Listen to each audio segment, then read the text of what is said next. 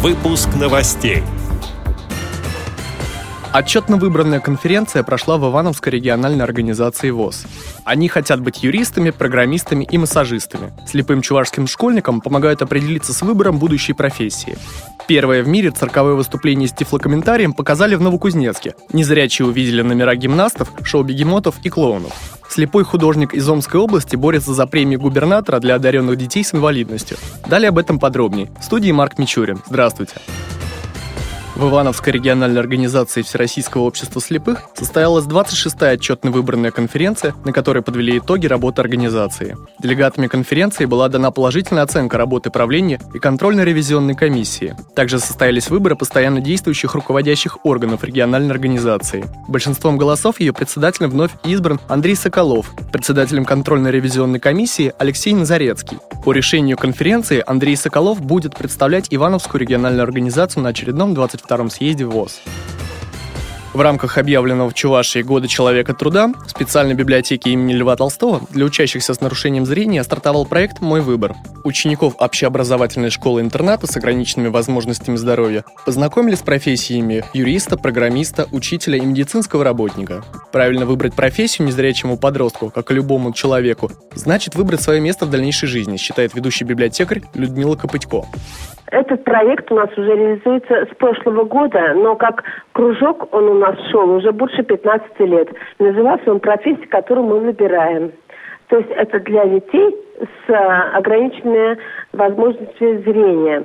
Мы приглашали специалистов с нарушениями зрения, которые работают в разных специальностях. И они рассказывали нашим детям, с нарушением зрения, где могут работать, чтобы они не сделали ошибочный выбор своей жизни. Но в основном, конечно, это идут профессии гуманитарного плана. Впервые в Новокузнецком цирке люди с проблемами зрения смогли увидеть представление с тифлокомментарием. Это первый в мире опыт просмотра цирковых выступлений таким образом. Пятеро жителей Кемеровской области, имеющие проблемы со зрением, побывали на представлении воздушных гимнастов, шоу-бегемотов и клоунов. Как сообщила финансовый директор Наталья Шульга, проект задумывался для слепых и слабовидящих ребят, и в скором времени цирковые программы начнут посещать детские группы. Специальная программа разработана и для взрослых посетителей Новокузнецкого цирка. Это был тестовый показ с тифлокомментариями, на который мы пригласили всего пять человек, причем они не слепые, а слабовидящие. На 21 число мы предполагаем уже в полном объеме запустить этот проект. И это будут 20 э, детей, которые обучаются в специализированной школе для слепых и слабовидящих. Что из себя проект этот представляет? На самом деле это не только просмотр программы с тифлокомментариями. Дети должны почувствовать цирк. А для того, чтобы его почувствовать, они его должны, ну, скажем так, потрогать. Какие-то предметы, которыми там жонглировали артисты. Поэтому перед представлением дети пройдут в манеж и смогут ознакомиться там частично с тем, о чем им будут потом рассказывать в тифлокомментариях. А потом уже после представления они смогут уже познакомиться с животными, покататься на лошадке.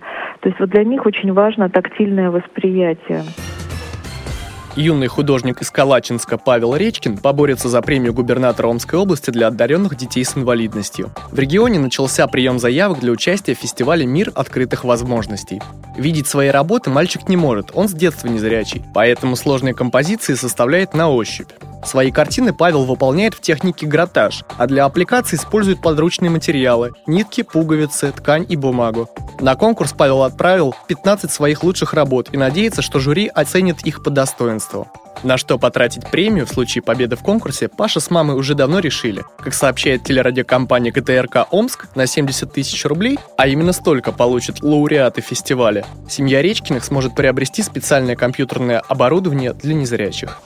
С этими и другими новостями вы можете познакомиться на сайте Радио ВОЗ. Мы будем рады рассказать о событиях в вашем регионе. Пишите нам по адресу новости собака ру. Всего доброго и до встречи!